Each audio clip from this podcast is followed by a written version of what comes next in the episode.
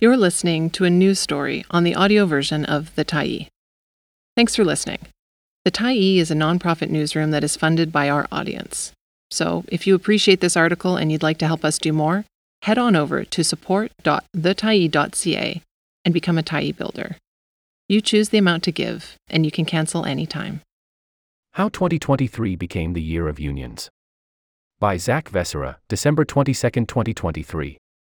British Columbia's unions expanded at a rate not seen in almost two decades in 2023 as rising costs and government policy supported workers' bargaining rights. The BC Labour Relations Board said trade unions submitted 301 applications to organise new workplaces as of October 31 this year, more than double the 143 applications the board received in all of 2022. The board, which is responsible for tallying votes and approving union certifications, estimates the final numbers for 2023 may be as high as 361. Both the interim and projected total would be the most applications unions have submitted since 2004, a sign of a resurgent labor movement in BC after decades of declining or stagnant private sector union density.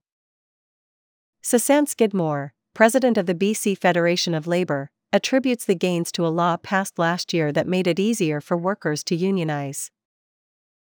But Skidmore said the resurgent numbers also show workers are frustrated by rising costs and stagnant wages. The cost of living, housing, affordability, all of those things, I think, are playing into people seeing the need to collectively organize together and bargain together in a worksite, Skidmore said. The Labor Board could not immediately say how many actual workers joined unions in 2023. But the year has seen a number of massive union drives, including successful pushes in sectors where unions have little to no historical foothold. At the University of British Columbia, the Canadian Union of Public Employees Local 2278 has applied to represent roughly 3,200 student researchers, the biggest union drive the province has seen in decades. In Kamloops, workers at an A&W voted to join the International Brotherhood of Electrical Workers, making it the first of those fast food locations to join a union in Canada. And in Vancouver, animators at Wildbrain voted to join the International Alliance of Theatrical Stage Employees, part of a growing drive to organize workers in that sector. William Gladman, an international organizer with IATSE, believes a volatile labor market and rising costs help set the stage for the surge in unionizations. Something has to give, and people are taking it into their own hands, Gladman said. But economics alone don't explain the gains made by BC unions. Labor boards in other provinces don't report comparable increases in unionization applications. The secret ingredient in BC seems to have been card check, a law the BC NDP government introduced last year that allows workers to join a union if 55% of members sign union cards. Previously, unions had to persuade at least 45% of workers at a given site to sign cards, and then win majority support in a second vote supervised by the Labor Board. Gladman said that removing the extra step has made organizing more straightforward, especially in big work sites like Wildbrain, where the union says there are at least 500 employees in the bargaining unit. It's one thing to reconnect with 20, 30 people, Gladman said. But when you have to go back and speak to 500 people again and shore up those votes, that's a huge undertaking. Those gains have not come without a fight. The increase in certifications has been accompanied by a surge of unions complaining employers are trying to stop workers from organizing in violation of the province's labor laws. The BC Labour Relations Board said it had received 231 such unfair labor practice complaints in 2023 as of October 31, already nearly double the 122 it received in 2022. The board projected it could receive as many as 277 by the end of the year. Unions and employers can both submit unfair labor practice complaints for a number of reasons. But Mark Thompson, a professor emeritus at the University of British Columbia and a former labor arbitrator, said most are submitted by unions when employers try to thwart efforts to unionize or achieve a first collective agreement. This year, for example, the United Steelworkers submitted multiple labor complaints about coffee giant Starbucks. And the union representing BC Ferries workers accused the Crown Corporation of trying to sidestep the union entirely in negotiations with some employees. You have employers whose instincts are to resist unions. And if you're in that mindset, it's very easy to fall into an unfair labor practice, Thompson said. It wasn't just newly unionized workers who had a fight on their hands. This year, strikes were everywhere, from sugar refinery workers in Vancouver to bus drivers in the Fraser Valley and hotel workers in Richmond. The board's data indicates that in the first 10 months of the year, there were 65 applications under the part of the province's labor code that governs strikes, lockouts, and pickets.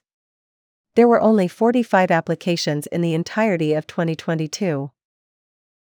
Those figures don't include strikes or lockouts that fall under the federal labor code, which would include the dockworkers strike that paralyzed the nation's busiest port as well as a national federal workers' strike. Many of those disputes have revolved around wages. The costs of rent, food, and fuel soared in 2022. The Bank of Canada responded to that inflation by raising interest rates, which in turn increased the costs of variable rate mortgages and borrowing money. And a tight labor market has made it harder to replace workers, giving them the edge in negotiations. All of that, Skidmore said, had motivated workers to seek bigger wage packages with better protections and benefits. Inflation is very disruptive.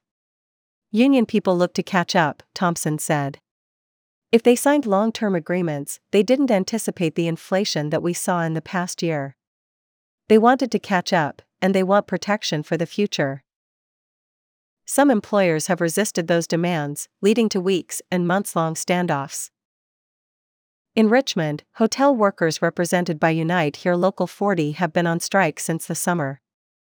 At the Rogers Sugar Refinery in Vancouver, owner Lantic Incorporated and the Public and Private Workers of Canada have yet to reach a tentative agreement after more than 10 weeks of strike action at that facility, which is one of the country's main sources of domestic sugar. I think it's all tied to the same stuff.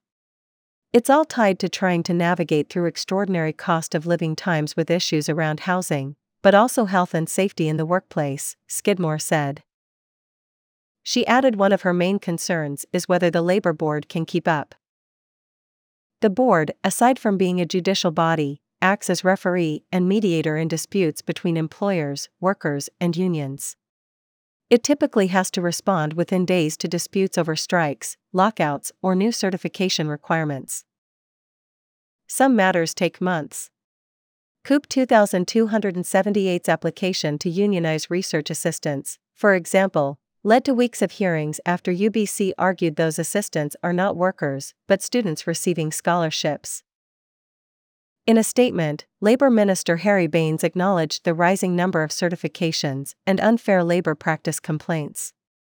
The ministry said the Labor Relations Board's budget had increased from $4.2 million in the 2018 to 19 fiscal year to $6.4 million today.